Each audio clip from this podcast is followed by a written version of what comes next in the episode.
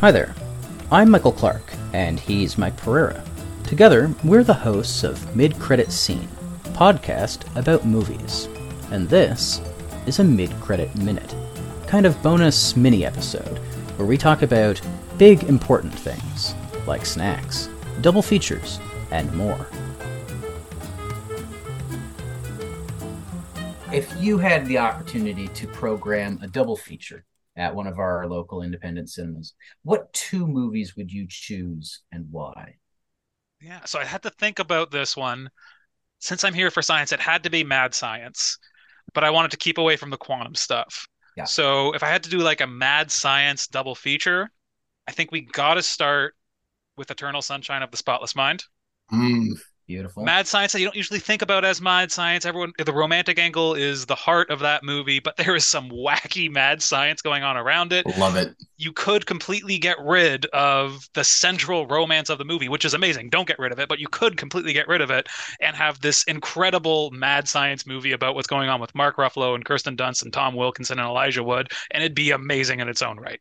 Uh, so I think that's a good one to get us started on mad science, and then night gets a little later let the couple beers set in and throw on reanimator and then i think we're in a good spot Yep. Jeffrey Combs can't Yeah. can't beat Combs. That's I have a, I have a, a, a funny story about Eternal Sunshine. Uh, that came out when I was in my senior year of high school, and my English teacher was obsessed with it. He saw it like four times in theaters, uh, to the point where he organized a field trip for our class to go see it in the middle of the day.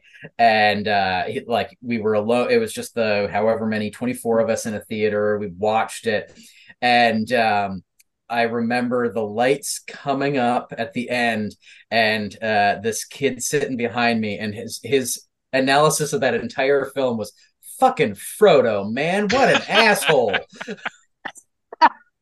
Love it. And I, Not wrong. I, I cannot. I, I mean, Eternal Sunshine's a wonderful movie, and I cannot watch it without hearing Clayton Rigo in my right ear saying "fucking Frodo." Man, I also can't watch The Lord of the Rings without hearing him say that. It's just, it's tarnished Elijah Wood for me for the rest of my life. Wow.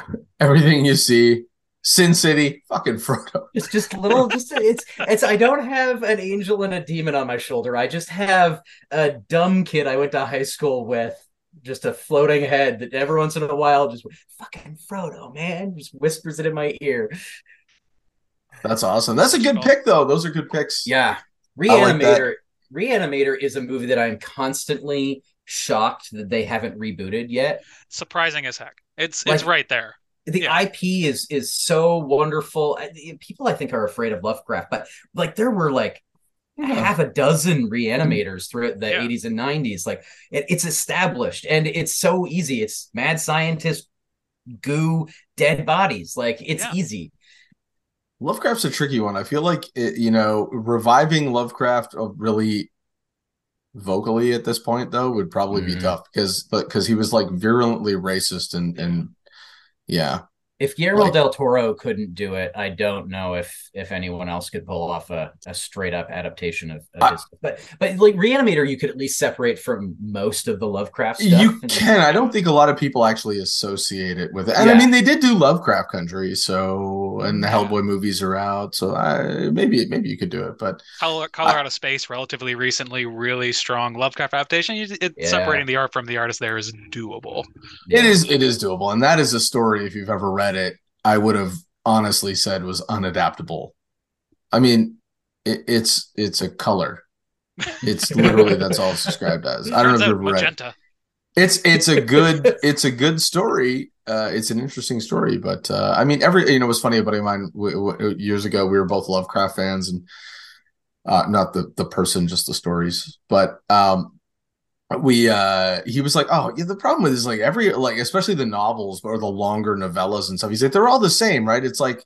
Oh, I'm I'm in a library. I'm doing research. Oh my god, I've stumbled across some horrible secret. It's so horrible. It's horrible. I can't tell you what I've discovered in this basement. I've gone mad